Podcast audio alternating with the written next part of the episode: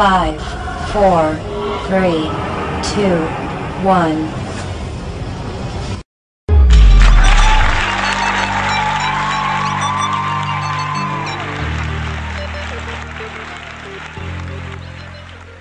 Halo, selamat datang ke podcastnya kita. Uh, podcast yang belum ada namanya ya. Iya, podcast orang-orang jomblo. Dua lelaki jomblo.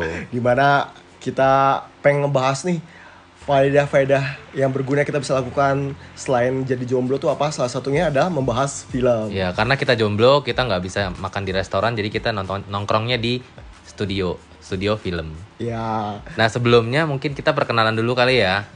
Nama gue Rere. nama gue Darmaji. Gue sekarang kerjanya sebagai freelancer, gue kerja sendiri. Baru aja memutuskan resign. Dan kalau gue sendiri, gue juga kurang lebih sama seperti Korere ini. Gue juga freelancer, khususnya di bidang wedding organizer. Kalau gue lebih banyak bergerak di bidang desain. Dulunya gue arsitek, tapi sekarang mau pindah dunia ke dunia lain. Dan kenapa sih kita putusin kita pengen nih nggak bahas soal film karena berawal dari kecintaan kita akan sebuah film itu sendiri ya kok ya. Ya betul, gue suka nonton dari kecil gue suka film dan dari kecil juga gue orangnya suka ngomong. Dan baru pertama kali ini kita cukup keren. Oke, kita mau coba dulu deh berangkat dari podcast, mungkin dari, broadca- dari podcast nanti kita bisa menuju ke YouTube dan sebagainya macamnya. Kok Ya semoga kita bisa tenar seperti yang lain-lainnya. Amin. Dua amin, pria yang amin. mengejar ketenaran. Oke, saat ini kita mau mulai bahas film pertama Ya. kita dulu ya kok ya. Film pertama yang kita mau ulas adalah Jumanji. Udah pada nonton belum nih? Jumanji. Buat yang belum pernah nonton, ya boleh dengar dulu. Tenang, podcast kita ini kita bagi jadi dua segmen. Segmen yang pertama kita akan ulas secara General. general. Nanti di segmen kedua kita akan kasih tahu di mana kita sudah membahas lebih detail. Itu adalah spoiler, alert Spoiler area. area. Oke, pertama-tama kok gue pengen nanya dulu nih untuk film Jumanji The Next Level ini. eh, kita tuh harus nonton dulu gak sih film pertamanya? Eh, menurut gua perlu banget. Karena kemarin juga sebenarnya jujurnya gua bukan penggemar Jumanji karena mungkin gua kebawa sama Jumanji yang awal ya. Jadi gua nggak gitu suka. Basically gua nggak gitu suka film yang terlalu banyak animasi hewan yang aneh-aneh. Kan Jumanji kan banyak banget hewan-hewan hutan yang tiba-tiba hidup ya. Tapi katanya bagus yang ini. Jadi makanya kemarin dan sebelum gua nonton Jumanji 2 ini gua nonton dulu yang Jumanji 1 karena kemarin gua melewatkan Jumanji 1 dan ternyata sangat relate relate sekali Oh, jadi sangat disarankan kalau sebelum nonton Jumanji The Next Level ini kita nonton yang pertama dulu ya supaya kita Betul. ngerti karakternya, plotnya dulu seperti apa Betul. gitu ya. Kok ya. Terutama plot dan pembagian karakter sih, karena menurut gue pribadi kalau gue nggak nonton yang pertama, kalau kita nggak ada yang nggak ada gambaran tentang yang pertama, yang kedua ini kita bisa dapetin 70%. Even joke-nya juga kita cuma bisa dapetin 70%. Oh, karena masih ada joke-joke yang relate dengan Iya, film Jumanji yang betul, pertama ya. betul banget. Dan karakter-karakternya juga masih berangkat dari eh, Betul. Jumanji pertama Karakternya ya. tuh erat banget sama yang pertama. Jadi mereka tuh ya lebih baik nonton yang pertama dulu sih. Kalau memang eh, teman-teman belum ada yang nonton yang ke satu, ya nontonlah di Netflix bisa, jangan bajakan kalau bisa ya. Ah, Harga- hargai copyright. Padahal kita juga nonton kadang bajakan. Wah, jadi ketahuan deh. Ups. Oke, mungkin di segmen pertama ini kita akan mungkin lebih ngebahas ke arah scoringnya sih ya. Oke. Kita akan mulai bahas. Kita dulu. berangkat dari scoring. Betul. Kita akan bahas dulu kalau buat lu sendiri nih kok. Menurut lu Oke. Jumanji The Next Level ini nih, secara uh, kelucuannya atau funny-nya sendiri tuh buat lu gimana sih secara personal? Kalau buat gue untuk nilai eh, lucunya dia lucu banget. Gue nonton banyak ketawa. Gue kasih skor di delapan setengah dari 10 Wow, Ya. delapan setengah ya, cukup Yes, tinggi banget ya, betul. cukup tinggi, cukup tinggi. Nah kalau gua sendiri sih, gua cukup enjoy film ya. Uh, gua akui gua cukup uh, seriously, gua bukan tipe orang yang uh, maksudnya bisa banyak ketawa nih dari dari film itu, tapi gua merasa cukup nyaman gitu nonton dalam film ini. Dan kalau buat gua, gua kasih angka 7 dari 7 per 10 lah. 7 per 10 Padahal tadi lu nonton ketawa terus Susah dipuaskan. Oke Lalu apalagi nih Kalau gue Gue mau kasih poin adrenalin Karena film ini sebenarnya cukup Walaupun ini sebenarnya bukan film dewasa, bukan film yang penuh dengan action, bukan film yang penuh dengan darah mencerot sana sini. Tapi ini termasuk film remaja dan bisa dibawa ke anak-anak juga. Tapi dia punya nilai adrenalinnya. Karena waktu gue nonton, baik yang satu maupun yang kedua ini, terutama yang kedua ini yang barusan kita tonton, eh, nilai adrenalinnya cukup tinggi buat gue tujuh setengah dari 10 karena ada beberapa adegan yang menurut gue cukup tegang. Gue cukup tegang menunggu eh, Apa yang akan terjadi ya? akan apa yang akan terjadi walaupun gue tahu yang akan terjadi tidak akan ada tangan copot ada bacok-bacokan tidak seperti itu tapi Ah, adre- nilai adrenalinnya cukup bikin deg-degan lah Gua gua setuju sih kok. Waktu tadi gua nonton juga gua juga berasa gua bener kayak seakan-akan bener masuk ke ke filmnya sendiri jadi kayak bagian dari karakter ini seperti apa sih. Terus bener seperti yang lu bilang eh, gak ada yang kayak actionnya bagaimana banget tapi bener berasa kayak film ini bener tegang banget. Dari awal, pertengahan sampai akhir bener-bener ngerasa banget sih. Kalau gua gua kasih nilainya itu 8 per 10 sih kok. wah oke adrenalinnya dari Aji 8 8 per 10. 10 oke Nah terus pastilah kita akan bahas lagi nih berbicara soal konfliknya. Maksudnya konflik, Konflik. yang akan terjadi dari setiap karakter yang ada eh, atau setiap eh, ya maksudnya setiap karakter yang ada membangun plot itu sendiri. Dari setiap film apa sih ada nih. Nah kita Oke. akan mulai bahas yang di Jumanji Next Level nih. Menurut lu Korere gimana nih konflik yang terjadi di film ini? Kalau konflik eh, di film ini kalau untuk skor dulu ya kita ngomongin Oh, skor, iya, skor gua kasih skor 5 dari 10. Kenapa? Wah, berarti film ini jelek dong. Enggak. Film ini kenapa gua kasih skor 5? Karena memang film ini tidak begitu banyak ketegangan konflik. Adrenalin yang ada memang memicu ketegangan film, tapi untuk konflik teman-teman pada tahu konflik kan? Jadi memang film ini nggak, ya namanya film remaja sih, film anak-anak yang nggak gitu banyak konflik. Tapi keseriusannya ada, tapi nilai kalau sampai konflik yang ngejelimet nggak sih. Jadi gua kasih nilai 5 Nah, kalau gua sendiri sih kok, gua juga ngerasa konflik ini masih benernya permukaan banget sih. Eh maksud permukaan artinya setiap eh, konflik yang setiap hari kita jumpai kayak misalnya kayak ah nanti kita akan bahas di area spoiler zone Oke, lebih betul. dalam lagi ya. Jadi tetap eh, Stay tetap tune. stay tune di podcastnya kita. Kita akan bahas lebih dalam lagi. Untuk saat ini gua kasih angka itu 4 per 10. Nanti akan Oke. gua jelasin al- alasannya. Oke, kalau untuk dari karakter sendiri gimana nih Kak Aji ini? Waduh, gua kalau karakter gua demen banget sih. Dan pentingnya bahwa pemeran di Jumanji Next Level ini berangkat lagi dari Jumanji yang sebelumnya kan. Semuanya masih sama, tapi nggak nggak hanya itu ada kemunculan beberapa karakter-karakter baru nih yang menambah eh, excitednya sebuah film Jumanji ini gitu. Jadi gue berasa wah banget sih. Nanti kita akan bahas lebih dalam lagi ya. Kak. Ya betul. Kalau karakter, jadi tadi scoringnya berapa? Sorry. Oh, kalau gua scoringnya gua kasih 8 per 10 nih. 8 dari 10. Cukup tinggi kalau buat gua nih. Oke, kalau buat gue pribadi, karakter setiap pemain gue kasih nilai 9,5 dari 10. Wih. Wow, such a point. Tinggi banget. Karena ya jujur, karena eh ya seperti yang tadi gue udah ngomong di awal, gue itu bukan penikmat Jumanji. Tapi begitu gue sudah nonton, ternyata gue attract sekali. Gue sangat puas dengan apa dengan kematangan para pemain ini memainkan setiap karakter. eh ya kehidupannya eh, apa ya namanya bukan kehidupan. Karakter itu sangat hidup, sangat bulat, sangat real. Berasa banget deh, makanya gue kasih poin 9,5 dari 10. Hmm. Dan di apa namanya di Jumanji The Next Level ini kalau teman-teman belum tahu nanti akan ada karakter-karakter baru yang tidak bisa disebutkan detailnya di sini. Oke. Nanti akan masuk di zona spoiler alert. Spoiler alert.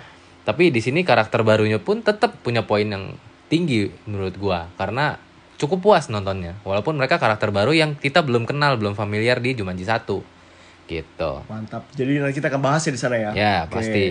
Terus kalau buat Korere sendiri nih, overall nih film Jumanji The Next Level nih, lu kasih nilai berapa sih? Oke, kalau dari Fanny-nya 8,5, adrenalinnya 7,5, konfliknya 5, karakternya 9,5.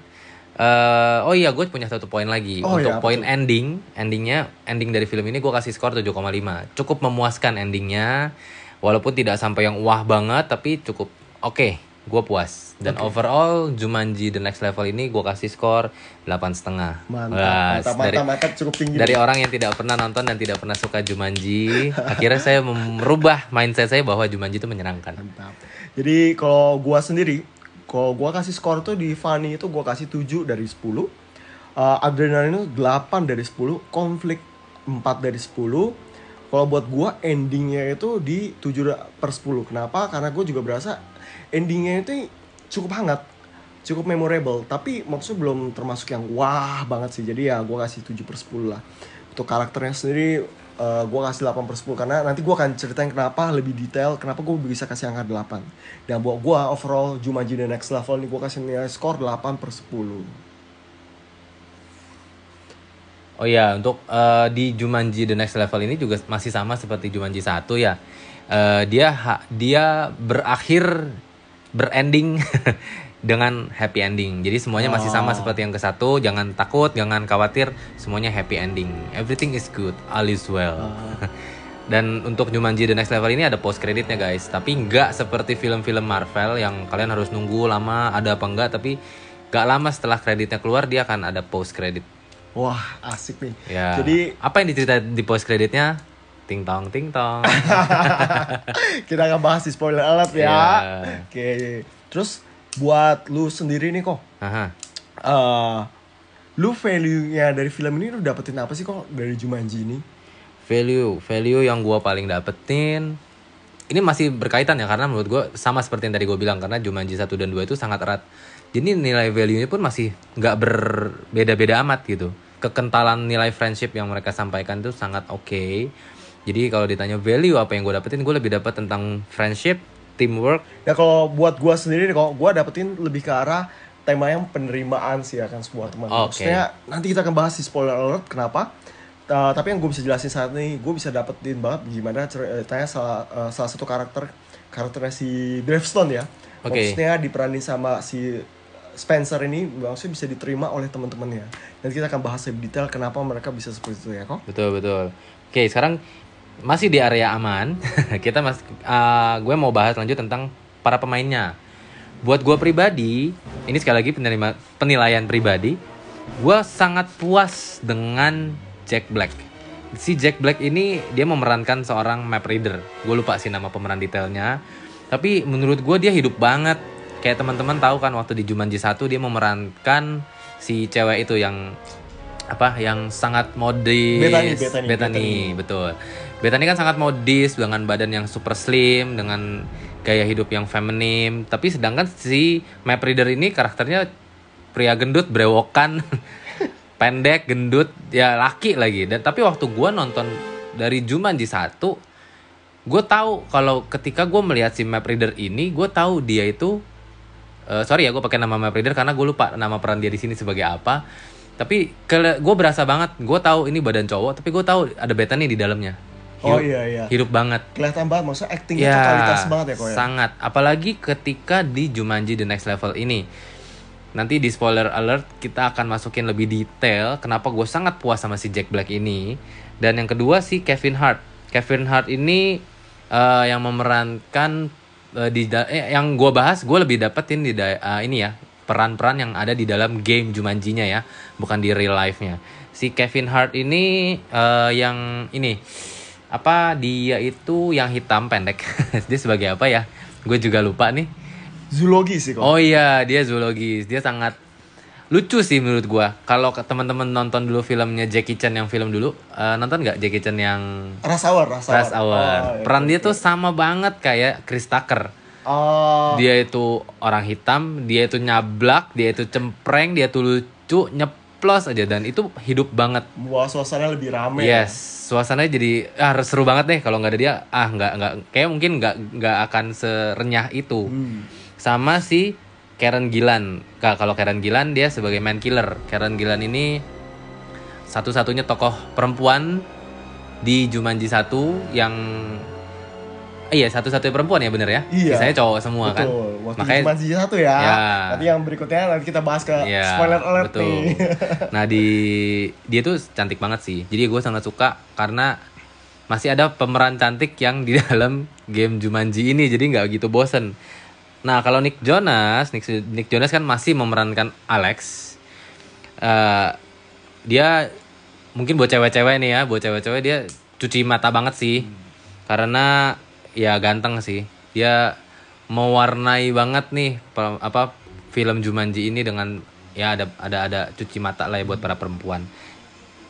Sama kalau si The Rock sendiri yang memerankan Dr. Bravestone ya seperti yang kita tahu dari Jumanji 1 eh karakternya sangat hidup dan gue juga dengar dari orang-orang gini eh, Jumanji Jumanji 2 ini karakter Bravestone Dr. Bravestone ini akan lebih menonjol dan gue setuju banget.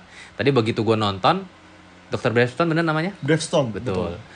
Jadi gue merasa perannya dia di, di Jumanji The Next Level ini lebih banyak, lebih menonjol, lebih berasa.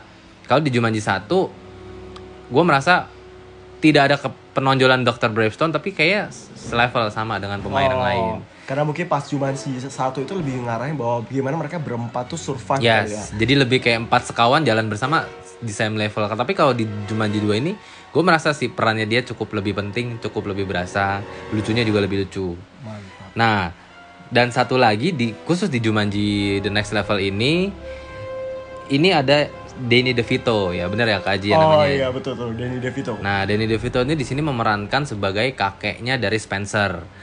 Tapi ini bukan di karakter yang gue mau bahas ini di luar dari Jumanji, tapi di kehidupan aslinya dia. Karena Danny DeVito ini dulu memainkan Penguin ya, Betul. ya kan? Gua lupa kok di Batman Returns apa Batman ya gue lupa. Dia jadi jadi karakter penguin ini. Ya, ya. Jadi si ya nggak nggak sih, gue nggak mau ceritain keistimewaan dia sih. Maksud gue eh ketika ini balik lagi mungkin ke Batman ya. Waktu dia memerankan Penguin tuh dia banget. Sampai tadi waktu gue melihat karakter ini, gue langsung melihat, wih ada Penguin di film Jumanji. Cara jalannya gitu ya. Ya, dan berasa mukanya dia bentukannya penguin banget sih, cuma kurang kuping lebar dan hidung mancung. Ya dari gue sih kalau untuk karakternya itu sih, dari Kak Haji gimana? Nah kalau gua sih, gua paling bahas yang mostly orang-orang paling suka dulu. Cuci mata. Oke. Ya, yang tadi dulu udah bilang kan ada Nick Jonas, terus ada siapa lagi Karen Gillan ya. Ya, Karen Karen Gillan. Terus kalau gua buat secara gua secara personal gua mau tambahin satu lagi nih. eh Madison Iceman yang jadi Iceman. Bethany-nya itu. Iya, iya. Nah, kalau gua entah kenapa gua berasa sebenarnya jajaran bintang-bintang di pemain Jumanji ini cukup ya cukup asik sih buat untuk cuci mata. Seperti yang tadi gue udah bilang eh, ada Nick Jonas buat maksudnya Iya. kaum hawa di luar sana. Terus ada juga buat kita eh, para jomblo sejati ini ada Karen Gillan dan yang buat gue sih Madison Iceman ini bener-bener oke banget sih dan buat gue di Jumanji yang kedua ini peran dia lebih memukau jadi pas awal-awal wah gue hampir aja bawa ke area spoiler alert nih dikit lagi Jadi pas di awal ada apa? Ah, jadi kita akan menuju ke sana ada sesuatu. oke terus sekarang mungkin kita udah boleh masuk ke area spoiler alert kan Oh ya? so- sorry, sebelum ke spoiler alert, tadi gue mau sedikit nambahin tentang value. Eh, value yang tadi gue miss adalah tidak egois.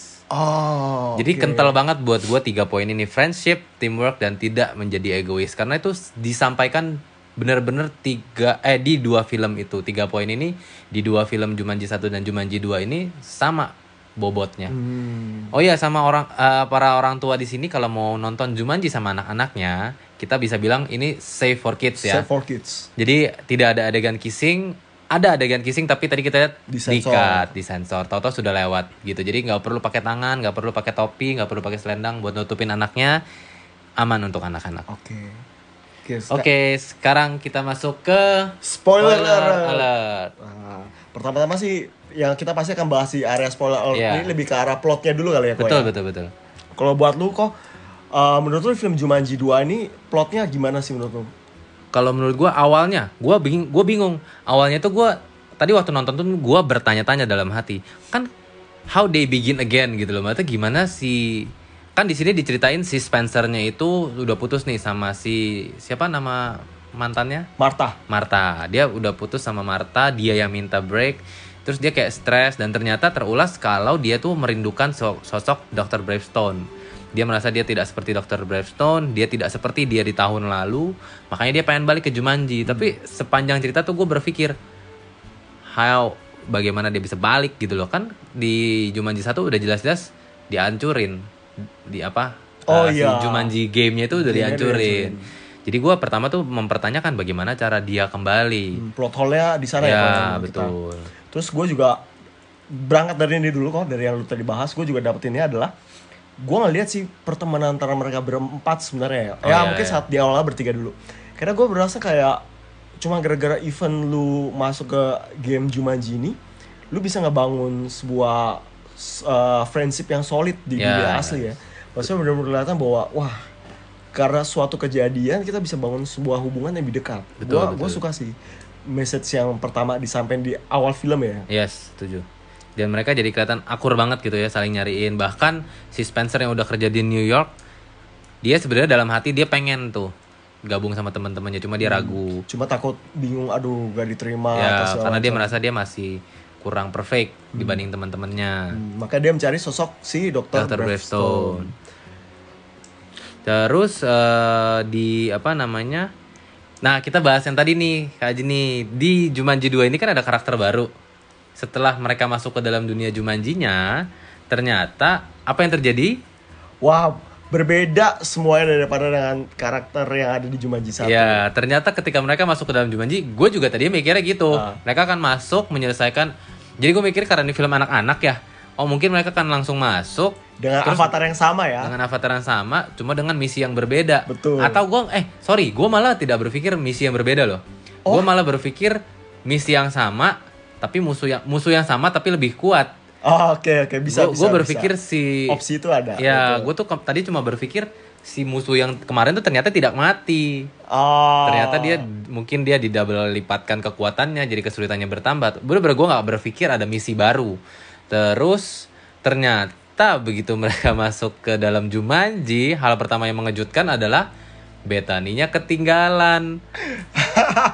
itu gua ya gua suka sih kok twistnya ini ketika tiba-tiba eh, pertama-tama pas dia muncul si Marta masih dengan karakter Ruby Roundhouse-nya itu Ya. terus tiba-tiba ngelihat Dr. Bravestone kan terus tiba-tiba gua kaget banget pas sosok di depan dia itu bukan si Spencer tapi malah kakeknya Betul. bener-bener twist banget sih menurut gue Begitu si apa man killer ini turun si siapa? Karen Gilan ya. Karen Yes. Gilan ini menginjakan kaki di bumi Jumanji. Terus dia langsung ketemu si Dr. Bravestone. Gue pikir wah tercapai nih mereka. Langsung kayak chinlock bukan chinlock apa namanya? Eh, CLBK ya. CLBK di dunia Jumanji. Eh ternyata bukan. Ternyata itu kakeknya. Terus langsung jeng jeng oh pantesan. Baru baru connect tuh. Ternyata oh ternyata yang kesedot itu dua manusia yang lagi di dapur. Kakek kakeknya yang dibawa. Tapi berangkat dari ini inilah yang kalau gue secara personal gue nganggap eh, kenapa karakter ini gue bisa kasih maksudnya penilaian karakter gue tinggi karena gue ngeliat kan waktu di Jumanji 1 kita ngeliat kayak si Kevin Hart benar-benar berperan sebagai dirinya nih sebagai yang bawa ransel. Si The Rock ya berperan aja sebagai dirinya gitu. Tapi begitu di Jumanji 2 ini gue ngeliat bahwa di awal-awal aja gimana si The Rock ini harus eh, berperan sebagai seorang kakek-kakek? Yes. Terus gimana juga si Kevin Hart tuh lebih berperan kayak kayak eh, orang yang lebih tua daripada usianya. Dan gue merasa kayak wah ini mereka luar biasa sih buat nge-explore karakternya ini sih. Betul, setuju. Makanya kita lanjutin tadi yang masalah scoring. Kalau ngomongin karakter, makanya kenapa gua kasih nilai 9,5 Ji? Gua puas banget gitu. Kita bisa bahas satu-satu. Dari si Dr. Bravestone, si The Rock. The Rock memerankan seorang kakek. Lagi-lagi dapat gitu loh. Feelingnya tuh badannya tidak kakek-kakek. Dia tetap jadi The Rock yang kuat. Jadi The Rock yang fit. Tapi berasa egonya ego si kakeknya itu. Kan kakeknya waktu Mindset-nya diceritakan. bener-bener kelihatan ya, banget. kan kakeknya diceritain kok kakek yang banyak stres, hidup masa tuanya dia banyak penyakit, jadi dia ja- jadi orang yang ketus, jadi orang yang keras. Nah, itu dapat banget waktu si The Rock meranin si kakek itu. Waktu ceritanya si kakek itu masuk ke dalam Dr. Bravestone.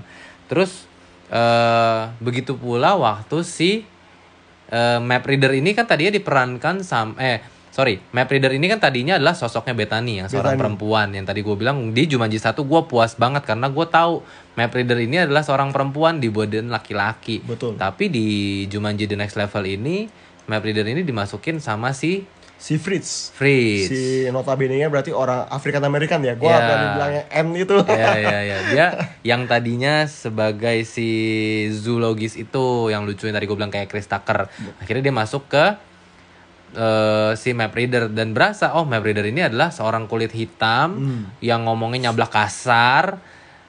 Ya tapi gue nggak berasa ini adalah si zoologis yang sedang hidup. Ngerti nggak? Betul. gue tetap berasa ini adalah si karakter si Fritz. Ah. gitu. Jadi karakter mereka tuh sangat kuat banget sih. Amazed banget. Amazed amazed amaze nya matang banget karakternya. Nah terus kita berangkat lagi ya kok dari Ya. maksudnya ke plotnya sendiri. Dan habis sudah mereka datang ke dunia Jumanji, berikutnya mereka ketemu sama si non playable karakter itu, Iya. Nigel itu ya kok ya. Nigel Di mana mereka dikasih sebuah misi, mereka harus Misi eh, baru. berhadapan kali musuhnya tuh Jurgen the Brute ya tadi ya. saya lupa Jurgen the Brutal. Nanti oh iya the brutal the The brutal, itu Nah, terus selanjutnya yang terjadi adalah mereka tiba-tiba harus terjun bebas di area eh, gurun pasir tersebut Iya. kan.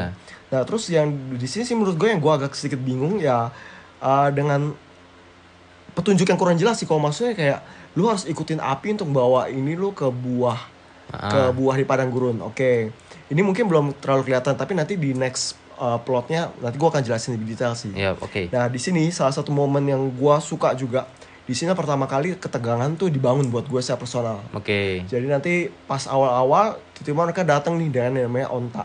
Dan lucunya lagi di sini karakter yang si zoologis Kevin Hart yang peranin ini eh benar-benar berasa kayak ngedapetin banget bahwa dia ngelola karakternya sebagai seorang orang tua. Cara ngomongnya pelan. Dia punya knowledge banyak banget tapi dia justru gagal menyampaikan hal-hal penting di Yeah. saat-saat krusial ya. Karena karena si pemeran zoologis ini diperankan oleh orang tua Iya. yang ngomongnya sudah lebih dewasa, lebih kalem, penyampaiannya lambat. Sayangnya tidak pada tempatnya. momen krusial malah sampainya lambat ya Iya, iya. Sebenarnya cukup menegangkan sih bagian ostrich. Eh, ostrich ya. ostrich Bagian ostrich ini cukup menegangkan. Jadi ada adegan di mana mereka kejar-kejaran sama ratusan ribuan ostrich dan mereka ternyata untungnya disediakan mobil. mobil Mobil tua yang mereka eh, kalau di Jumanji satu mereka hidup di hutan tapi di Jumanji The Next Level ini kan di tengah padang gurun ya, padang pasir yang lu mau ngumpet ke mana gitu loh, nggak ada ada pohon, nggak ada gua, nggak ada apa. Jadi ya cukup menegangkan sebenarnya.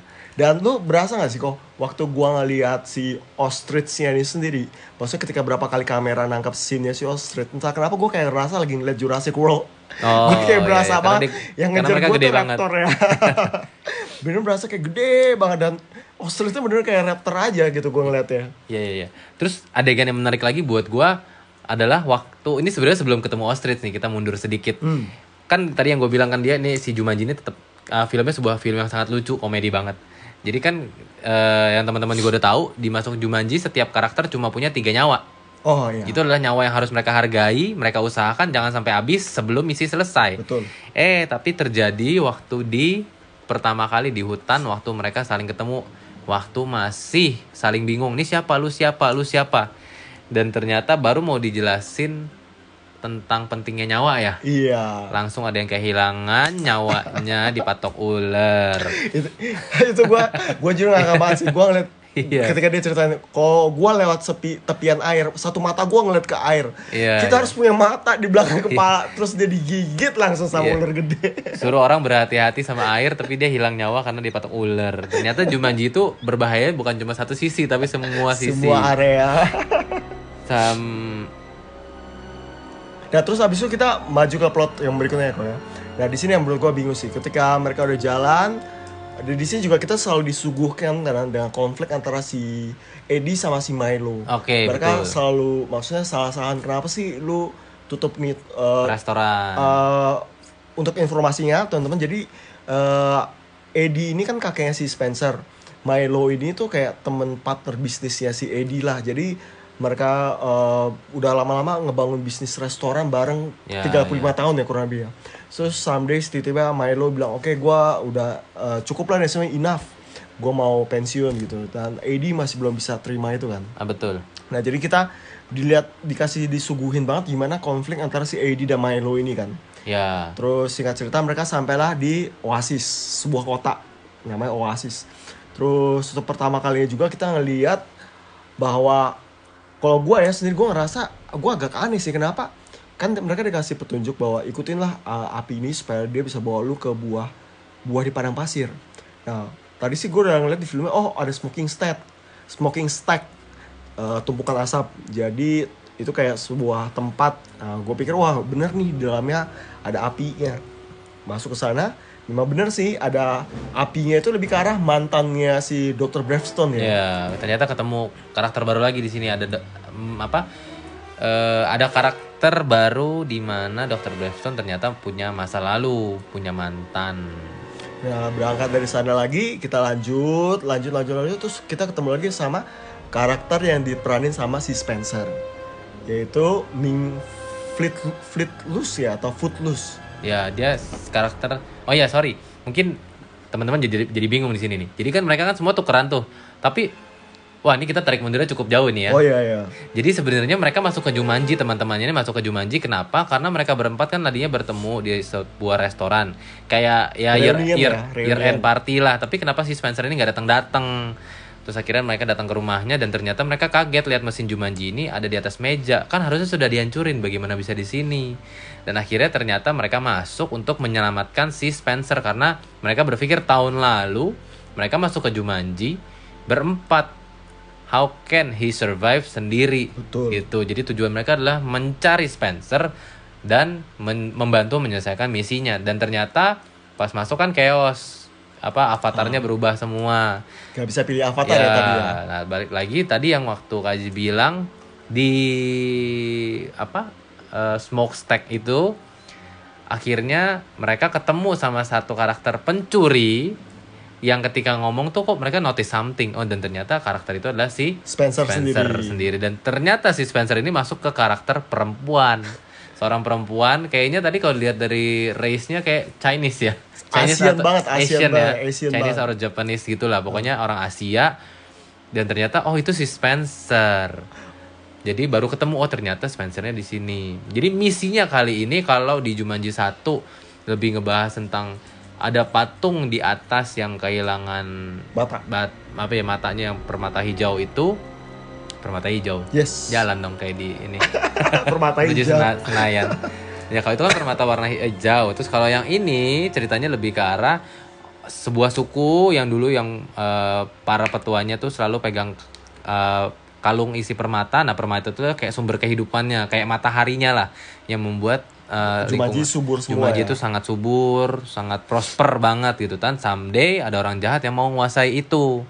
Nah makanya waktu mereka berempat sebelum ketemu Spencer, mereka ngejar ke eh, smokestack ini ternyata ketemu sama ih itu tuh eh, apa namanya permatanya lagi dipakai. Tapi satu titik, nah ini adalah kekonyolan lagi yang terjadi. Sebenarnya si Spencer sudah tahu incarannya di sana, tapi dia belum tahu teman-temannya nyusul, iya enggak? Betul, betul, betul. Jadi begitu lagi ngomong-ngomong-ngomong, eh tiba-tiba lampu mati. Ada yang teriak pencuri, ditangkap sendiri ditangkap sama, si Dr. Bravestone dan diserahkan kembali ke pihak yang jahat. Di situlah pertama kali Spencer kehilangan nyawanya. Oke. Dan teman-temannya baru tahu ternyata itu Spencer. Dan di situ si Spencer marah-marah. Kenapa lu orang mesti datang tanpa lu orang misi gue udah selesai. itu konyol banget sih, kocak sih. ngakak, ngakak. Tapi bicara soal konyol gue tidak keinget sih kok. Lu inget gak adegan pas mereka lagi ngecek uh, status masing-masing? Oh ya. Kan si Bravestone lah kan, uh, smoldering intensifies itu apa sih? Terus tiba-tiba dia praktek gitu matanya. Terus yang gue lucu tuh si Karen Gillan karakternya bilang, ah, lu harus lu harus sadar itu tuh orang tua. Kenapa lu jadi kayak tertarik gitu? Oh iya iya betul itu betul. gue ngakak banget terus yang lebih lucu lagi si si Kevin Hart yang jadi karakter Ransel tuh dia malah bilang eh itu dia kena stroke nih kayak mukanya muka lumpuh sebelah itu gue Iya. ngakak banget dari situ Ya tatapannya si The Rock ini kocak banget sih. Karena dia memang punya kekuatan di situ. oh iya buat teman-teman yang belum tahu, di Jumanji 2 ini mereka punya strong and weakness itu ada yang berubah ternyata. oh iya betul betul, ya, betul. ada yang mengalami penambahan di strong poinnya, ada yang mengalami perubahan di weakness poinnya. Betul. Tapi eh, tidak menambahkan weakness point ya, hanya berganti ya tadi ya kalau nggak salah ya. tapi nambah sih ada yang nambah ya. karakter Dr. Bravestone tuh awalnya Jumanji 1 dia nggak punya kelemahan sama Oh sekali. iya, di Jumanji 1 Dr. Bravestone adalah manusia tanpa kekurangan. Dia cuma punya strong point, tidak punya weakness. Tapi di yang kedua ini dia punya weakness, yaitu Iya. suami orang. Soalnya jadi kita baru kali bahwa karakter game pun tidak luput dari pla eh, ini ya pelakor ya. Bukan pelakor, dia tidak merebut laki orang. Oh iya, dia, pebinor. iya, dia perebut bini orang. Sebenarnya dia dia dia dia jadi korban pebinor sih. Oh iya iya. iya. Mantan pacarnya diambil sama su- sama Si orang. orang itu Iya. memang gak ada yang sempurna ya bahkan Betul, karakter betul. game juga ya. Betul, bahkan orang sekeren dan sesempurna Dr. Bravestone ternyata kisah cintanya malang, guys. Oke kita lanjut lagi. Oke singkat cerita mereka uh, pengen buat plan baru nih buat bisa ngecegat mereka ya buat ngambil Ya. si Falcon Jewelry-nya itu tadi. Kemudian uh, lucunya adalah mereka bagi dua nih. Ada satu tim yang ngikutin si mantannya Dr. Bravestone yaitu si uh, Marta. Marta sama si Fritz. Ya. Kemudian satu lagi timnya Spencer kakeknya dan si Milo-nya sendiri yang ngikutin buat ngambil uh, Permata. unta ya. Oh, unta ya, sorry. Iya. Kita bahas yang unta dulu Karena ya. mereka pengen eh, bu- butuh ke suatu tempat dan mereka butuh kendaraan, Ah. itu unta. lucunya menurut gue sih poin lucunya adalah ketika si May uh, sorry si AD ini dalam bentuk si Dr. Bravestone disuruh jaga dia malah bukan ngejaga dengan benar malah cari ribut ya Ya karena si Spencernya sendiri udah bilang kan, eh Spencer yang di dalam ya. Spencer Bener dalam. ya. Spencer udah bilang please do not attract attract attention. Disuruh jangan cari perhatian, dia malah cari perhatian satu kota. jadi tadi satu kota orangnya semua dihajar Iya. sama si, si kakeknya ya Orang yang lewat malah diajak ribut. Bukan menghindari perhatian menjadi sumber perhatian luar biasa. itu gua ngakak banget sih Itu Ya, kocak. terus berbicara lagi eh apa ketika mereka sudah mau berangkat kita baru tahu juga bahwa si karakter Fritz ini yang jadi oh sorry Milo yang di dalam tubuh yang eh, orang yang bawa ransel dia punya satu strong strength nambah lagi yaitu linguistik ya Oh ya, jadi dia di bahasa. Jumanji next level ini dia bisa ngobrol sama hewan Betul betul betul. Lucunya begitu pas mereka masuk mereka minta si untangnya buat jalan, untangnya malah bilang, lu mau ke mana? Lu bawa apa aja? Berapa jauh kita harus jalan? Iya iya iya itu kok- sih. itu itu skill baru yang ditambahkan dan berguna pada nantinya. Ya. Terus balik lagi kita kali ngebahas dari sisi yang si Martha sama si Fritz ya. Ya. Tadi kan ngikutin mantan pacarnya Dr. Bravestone. Betul betul. Akhirnya mereka ke suatu tempat, mereka ngelihat bahwa oh di sini ada Jumanji Berry ya. Ya betul. Ya, terus mereka bingung harus ngambilnya gimana. Terus di sini eh kepake lagi nih yang katanya bilang ikuti api buat menuju ke buah padang gurun. Ya jadi kondisinya adalah ketika mereka ngikutin si mantan pacarnya Dr. Bravestone, dia masuk ke sebuah rumah. Tapi ketika mereka masuk ke rumah ternyata eh something yang mengejutkan. Mereka melihat ada pohon di tengah-tengahnya, pohon besar, Dikelilingin air ya? dikelilingin air, yang kelihatan menyeramkan banget, kayak ijo-ijo, Gue pikir tadi ada listrik atau Ya. ya racunnya gitu loh. berasap-asap dan ternyata ada satu buah di sana dan itulah yang menjadi tujuan karena dibilang carilah buah di Eh, padang gurun. padang gurun. Nah, bingung kan gimana cara ngambil buahnya dan si pintar ini si Karen Gilan ini melihat karena di sepanjang dindingnya kan ada lampu-lampu eh, lampu dinding tuh dari api yang biasa zaman dulu kan lampunya dari api. Karena eh, dia dapat clue follow the fire ya. Ya. Nah, makanya dia tahu oh kayaknya gua harus ikutin apinya terus si siapa? Nah terus dia jatuh itu kita bener kaget ya di awalnya. Terus kenapa dia bisa jatuh? Padahal dia tadi melakukan loncatannya dengan sempurna. Gak ada challenge, gak ada tantangan apa pun kan. Terus pas dia jatuh, dia bangun. Baru kita tahu bahwa oh ini gara-gara buahnya ini berat banget ya. Iya, buahnya berat. Nah tapi setelah itu ada ada twist yang lebih menarik lagi ya kok ya. Apa tuh? Nah, jadi setelah dia jatuh, gue pikir dia bakal mati karena mereka ada sebutin piranha piranha lah, apalah. Gue pikir dia akan mati terus hidup lagi dari atas. Sama, Ting, gue juga gitu. mikir kayak gitu. Gue pikir ya kan kayak kejadian di Jumanji 1 juga kayak gitu. Ternyata tidak. Ternyata dia diselamatin sama si eh, Kevin Hart ini. Eh bukan Kevin Hart ya. Bukan si Jack Black, Jack Black. si The Map Reader iya, itu Map ya. Reader. Dia ditol- ditolongin. Jadi ternyata si si Jack Black pun nyelupin kaki dan kesetrum gitu loh. Gue pikir wah mati nih dua-duaan. Ternyata enggak. Jadi dia kulurin tangan terus angkatin angkat si Karen Gilan ini. Akhirnya mereka selamat. Tapi di atas setelah mereka ninggalin air, mereka kesetrum terus mereka mental. Itu yang gue kaget. Kenapa? Ternyata nggak tahu apa yang salah dengan airnya. Ternyata mereka ketukar peran. Iya. Nah ini lagi yang makanya tadi gue bilang gue sangat salut sama si Jack Black. Twist banget sih ini. Twistnya adalah si Karen Gilan masuk ke tubuh Map Reader, terus si Jack Black diperankan sekarang eh gimana? Sorry sorry. Jadi Berarti, uh, badannya si Jack Black ini dimasukin sama si Karen Gillan. Ya. Karen Gillan badannya dimasukin sama si Jack Black. Jadi Ya, kayak bertukar betul. switch gitu ya. akhirnya si Martha ini tidak lagi di tubuh perempuan, Hmm. Martha masuk ke tubuh laki-laki. Nah itu gue langsung berasa banget si Jack Black itu langsung menjadi Uh, punya acting yang luar biasa Ya. ya. Dia bener bisa ngangkapnya bahwa seakan-akan dia ini cewek gitu. betul betul betul betul. Ketika dia lagi jadi cewek dia cewek, ketika dia cowok dia cowok gitu loh. Betul. Tapi cowoknya pun dengan karakternya gitu loh. Kayak gue salut banget sih. Dan da, tapi akhirnya gue pikir itu akan menjadi konflik di film ini karena akan terus ke bawah gitu kan. Eh ternyata tidak. Ternyata si siapa namanya yang orang hitam itu temennya si Spencer si Fritz, si Fritz itu kesenangan karena dia masuk ke tubuh man killer yang adalah cewek gimnastik. Akhirnya dia eh, loncat sana, loncat sini, loncat sana, loncat sini. Akhirnya dia cemplung lagi ke air. akhirnya ditolongin lagi sama si map reader, tapi akhirnya kejadi balik lagi Balik ke lagi. Akhirnya si Fritz tetap mendapatkan tubuh pria tua gendut.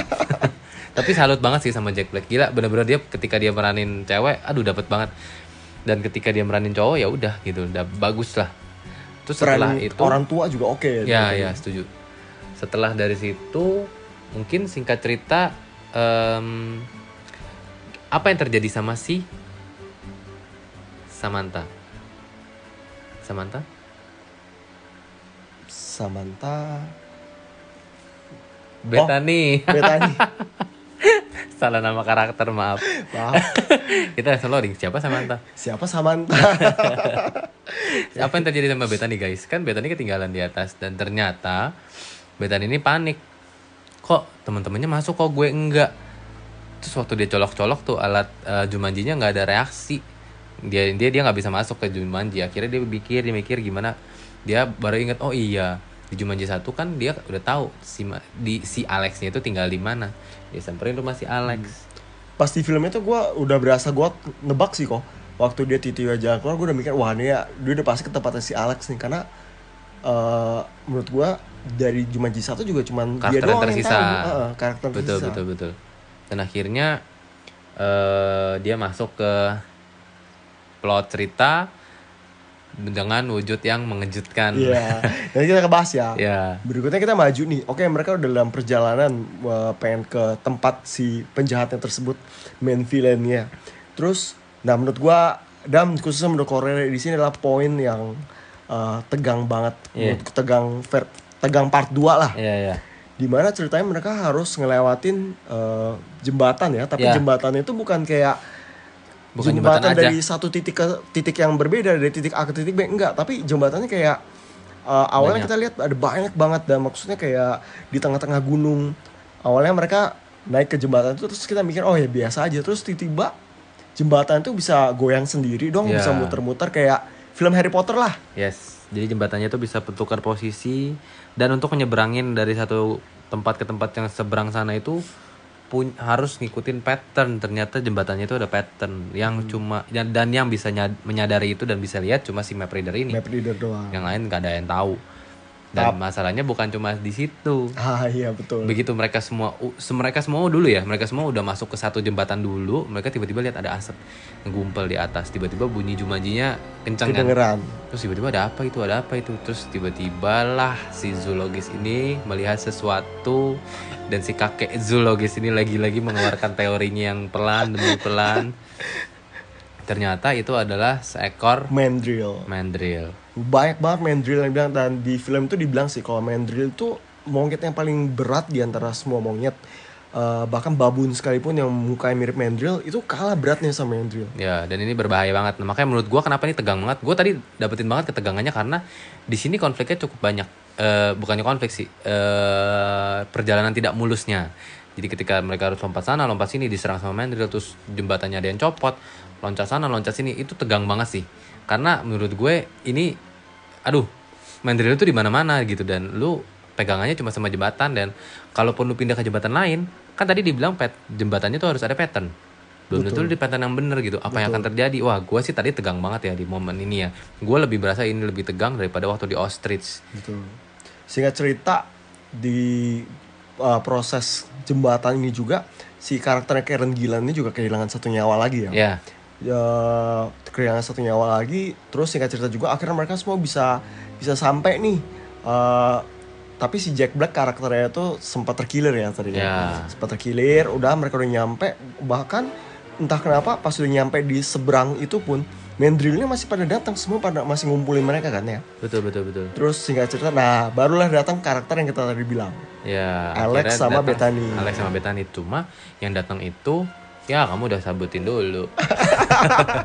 udah gak sabar gue. yang datang itu sebenarnya si Alex sama kuda hitam. oh, oke. Terus dia nyametin terus langsung kelihatan, wih si ganteng datang lagi nih kan mewarnai film kan, cewek-cewek mulai tek tek tek tek tek tek tek gitu kan. dengan kekerenannya dia datang Alex terus yang lain pada nanya loh gimana caranya lu bisa masuk ke sini?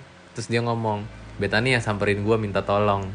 Terus yang lain nanya lalu Betaninya di mana eng eng ternyata Betaninya adalah si sosok kuda hitam itu. Suwe punya suwe dia bukan masuk ke tubuh cowok dia masuklah jadi hewan.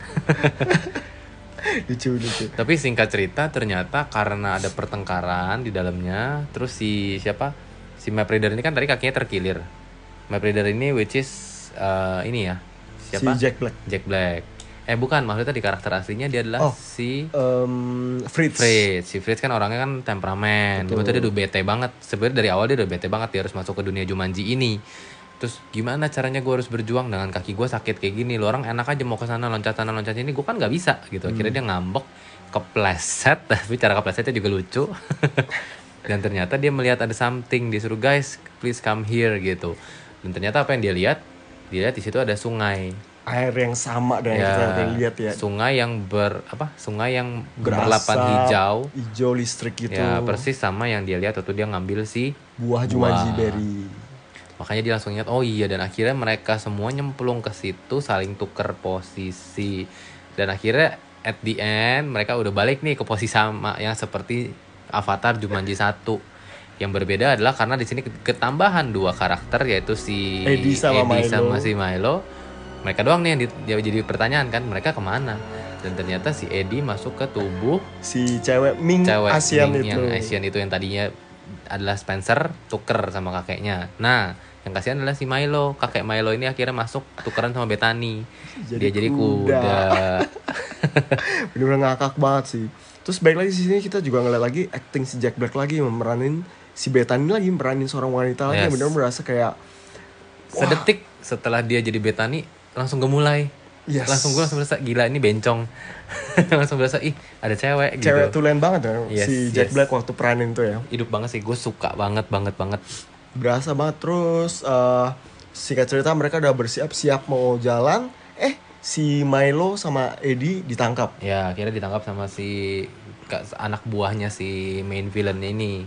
terus sisa lima orang ya mereka ru- eh, ngomongin rencana gimana nih mau masuk segala Yes. macam akhirnya ada yang bilang oke kita manjat lewat bawah lewat gunung esnya Ya. terus si Dr. Brevstone minta ke si siapa ya karakternya Fritz sekarang eh yang bawa tas itu dia bilang Ya. eh gue minta ice equipment buat climbing dong dia keluarin dengan bangganya dia dia Iya. bilang karena itulah gue harus jadi orang yang bawa tas Iya, dia bukan mau jadi orang yang map reader. Oh ya, dan karena ada si map reader ini, dia yang punya kemampuan buat baca map kan. Dia yang tahu ternyata di castle itu eh, mereka berdua tuh ditahannya tempatnya beda. Satu di atas, satu di bawah. Dan si si Milo yang jadi kuda ini disimpannya di lumbung lumbung di bawah.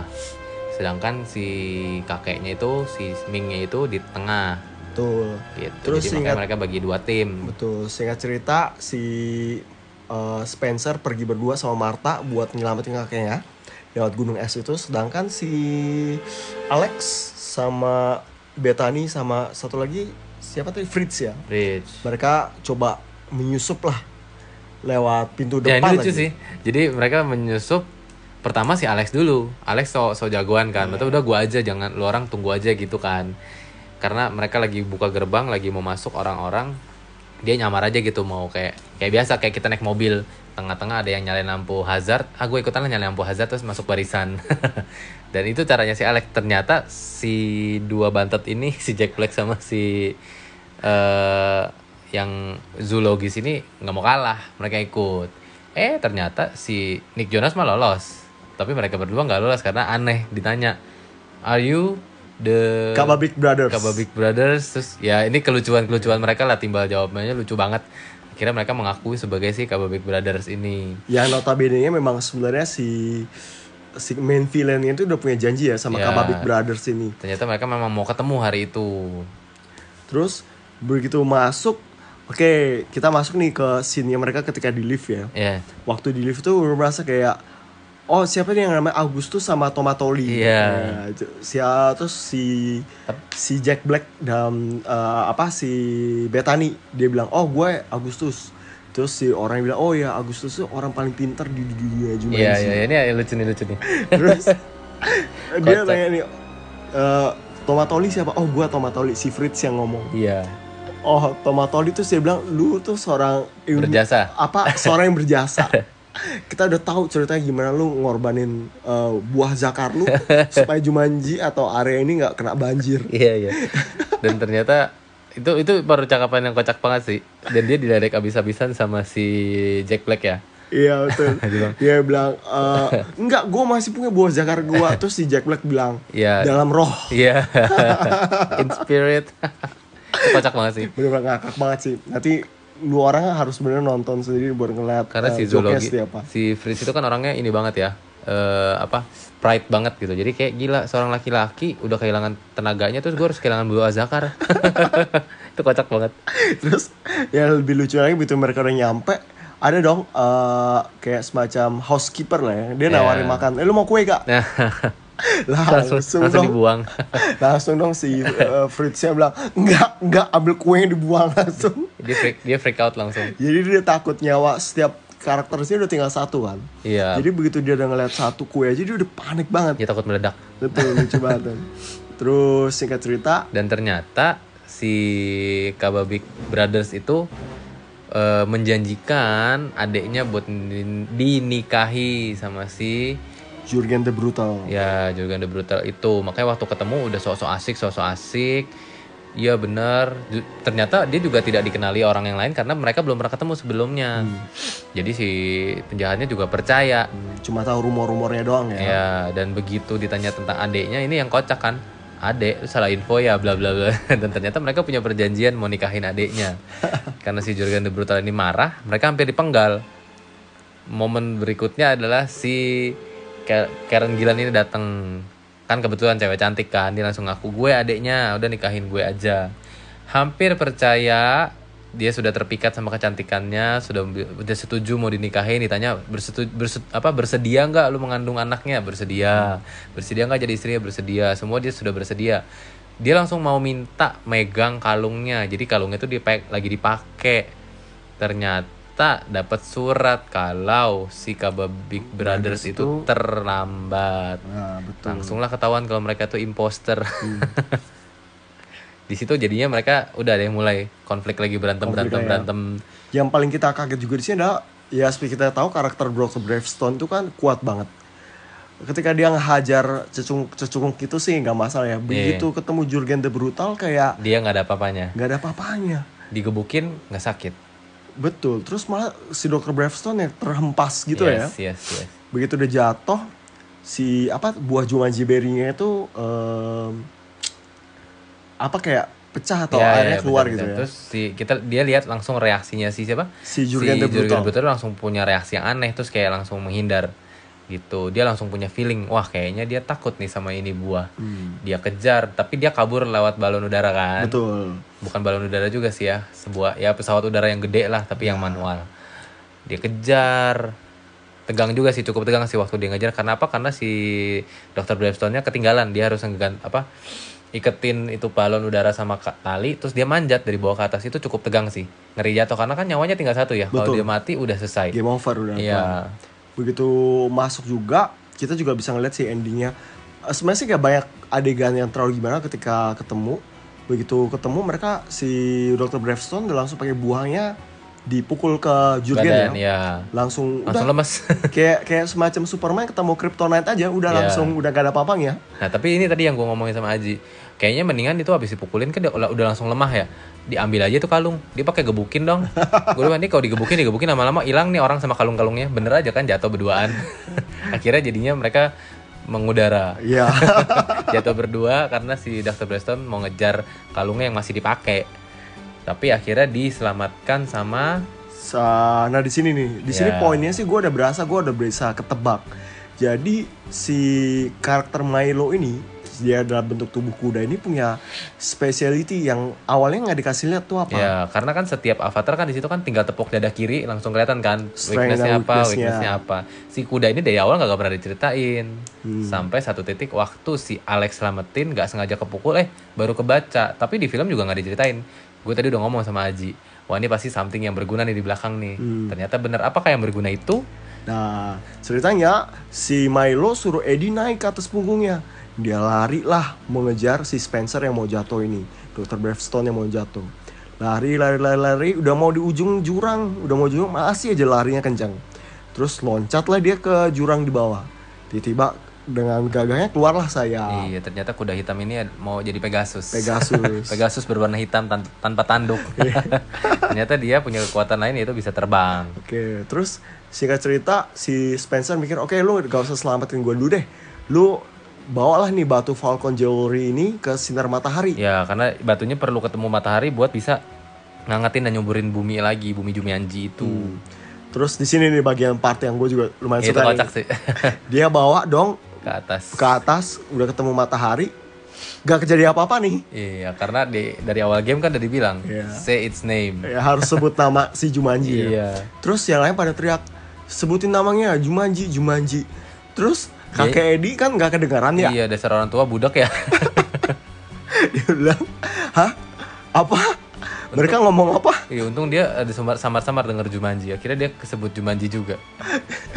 itu bener ngakak banget sih batunya kehadap ke matahari dia bilang hah apa mereka ngomong apa Jumanji Karena mereka tuh lagi di tengah-tengah gunung es. Kalau itu nggak berhasil, jauh banget kan harus ketemu matahari.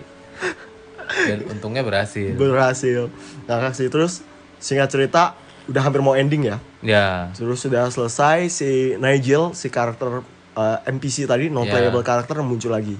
Langsung dijemput, langsung biasa lah. Adegan thank you thank you sudah menyelamatkan Jumanji again dia bilang. Lalu tinggal salaman, balik, tapi balik. Dan di sini ada di sini ada something yang sad sedikit nih. betul. Seperti yang kita tahu kan uh, di tengah perjalanan si Eddie sama Milo ini udah udah saling terbuka lah heart to Ya, heart gitu kan. Tadi Jadi kita nggak ceritain di tengah perjalanan itu mereka sudah sempat ngobrol akhirnya berbaikan Hmm. di tengah-tengah fightnya mereka mereka sudah berbaikan dan si Milo tuh ternyata sudah ketahuan Sakit oh tuh. si ya si siapa kakeknya tuh nanya setelah puluhan tahun lu ninggalin gua lu berhentiin tuh restoran dan gua marah sama lu kita diam-diaman kenapa baru sekarang lu nyariin gua ternyata dia ada sakit dan umurnya nggak lama lagi makanya dia mau minta maaf supaya dia mau meninggalkan lega gitu ya meninggalkan dunia dengan tanpa rasa nyangkut lah gitu. Hmm. Balik lagi ke ending bah, entah kenapa si Milo ini bilang ah gua gak mau balik deh. Gue mau di sini. Di sini gua usia gua 75 tahun dan gue baru belajar terbang. Gue lebih seru di sini gitu. Ya. ada orang yang harus jaga dunia Jumanji ini. Dan kalau gua rasa sih itu supaya dia nggak mati aja sih. ya Karena toh kalau dia balik ke dunia nyata umur dia nggak lama lagi, dia akan mati juga. itu Gitu. benar berasa banget sih. Maksudnya ya a little bit sad lah di Ya sini. di situ agak berasa kehilangan. Bahkan si kakeknya peluk terus dia ngomong "Eh, baru gua berasa punya teman lagi terus gua harus Kehilangan kehilangan, lu for good.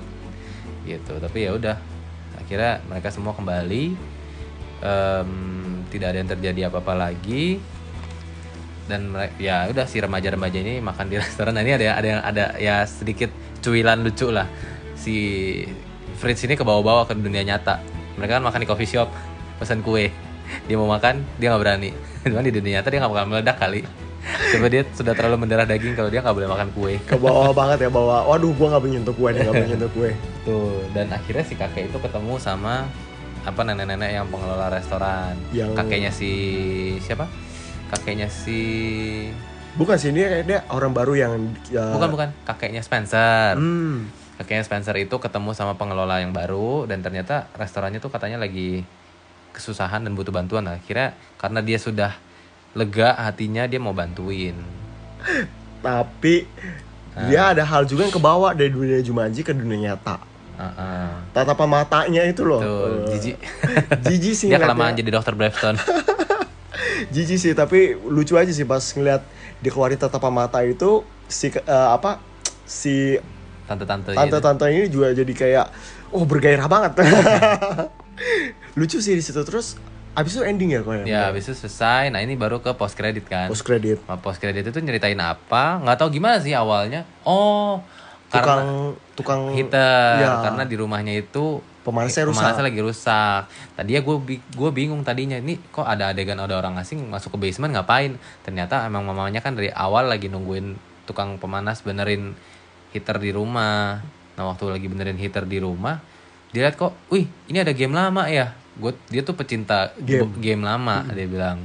Terus mamanya bilang nggak tahu deh punya anaknya kali tapi jangan disentuh kali. Terus pas disentuh jeng jeng selesai. Selesai. Nah makanya menurut kita kayaknya bakal ada Jumanji 3 tapi kalau buat gua sendiri kok gua sangat enjoy nih eh, eh, Jumanji sih. Maksudnya Nah. gue merasa kayak gua menikmati banget loh dari awal sampai akhir. Kayak keter eh, ya oke konflik karakter mungkin nggak terlalu banyak tapi eh, selama jalan cerita gue udah berasa nyaman. Kayak gua seakan-akan karakter game itu juga ya konfliknya juga ada antara eh, main villain sama eh, protagonisnya. Ya ya ya terus endingnya juga menyentuh hati banget sih betul. gitu. tapi kalau teman-teman nonton mau nonton Jumanji ini berharap banyak? Enggak sih. Gua kasih skor 85 karena puas secara visual lucu. Tapi untuk konflik ya dia nggak tinggi dia film anak-anak. Gampang aja gitu. Konfliknya juga gampang banget selesainya. Betul. kayak tadi contoh si penjahatnya langsung ditempelin buah kecerotan buah doang langsung lemah. Ya ada diksi mau ikutan bicara. Jadi ya sebenarnya kalau dibilang konflik penyelesaiannya juga gampang. Tapi ya puas sih. Karena memang kalau buat gue pribadi nih nah kita mungkin ngomongin ranah pribadi ya. Kalau gue kenapa puas banget? Gue puas di joke-nya lucu. Nggak dibuat-buat nggak garing. Dan gue sangat puas tadi yang gue bilang. Pematangan karakter. Gila gue puas banget ngeliatin mereka memainkan peran saling tuker peran waktu di avatarnya ketukar dan ketika ah pokoknya walaupun mereka ketukar gue lagi gue tahu raga siapa di badan siapa. Itu puas banget puas banget. Gue setuju sih bener lucunya bener kata lu sih kok gak garing sih. Bener berasa kayak kayak natural banget dan bener gak gak maksa orang buat eh lu harus ketawa nih dengan joke gue ini. Enggak bener gue berasa kayak oh iya memang bener. Kayak contohnya tadi yang eh, pahlawan tanpa buah zakar wah gue bener berasa gue berasa kayak wah gila Iya. mungkin yang kita yang kita ceritain di sini kalau teman-teman dengar mungkin apa sih lucunya harus nonton Iya harus nonton banget ya. Terus buat gue sih secara conclusion banget eh, ini benar sebuah film eh, Christmas movie lah yang cocok Ya. buat keluarga ya. betul betul betul Maksudnya benar berasa kayak momen-momen Natal lu lagi nunggu film apa ya yang bisa ditonton sama keluarga. Nah, Jumanji ini salah satu jawabannya sih. betul dan film ini hadir di liburan anak sekolah tepat sekali sih Hmm. dan ya memang menyenangkan aja filmnya ringan dan ya yang seperti tadi gue bilang juga ini safe for children karena memang nggak ada adegan-adegan kissing yang gimana-gimana bener-bener dipotong aman lah Nah, oke jadi sekian ya kita, Sekian dari kita. review untuk film Jumanji The Next Level. Ya. Kami berharap kalau lu uh, menikmati podcastnya kami dan juga segera menuju ke teater buat nonton Jumanji ini.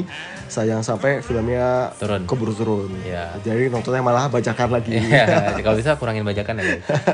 ya sekian aja sih ya semoga teman-teman nikmatin ya. Ya. Ini baru podcast pertama kita. Kalau memang ada salah kata, salah ucap, Kita mohon minta maaf. maaf. Dan kalaupun memang ada hal-hal yang perlu dikembangkan ya semoga kita bisa berkembang makanya didukung aja terus hmm. kita bisa berharap kita ke depannya juga lebih oke okay, supaya teman-teman juga dengarnya nggak boring ya Betul. lebih informatif dan menghibur oke okay. jangan lupa subscribe uh, podcast yang kami ya dan sampai jumpa di review film yang berikutnya bye bye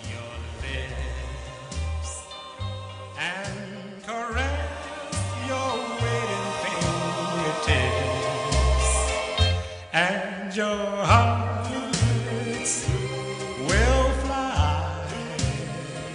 Ah.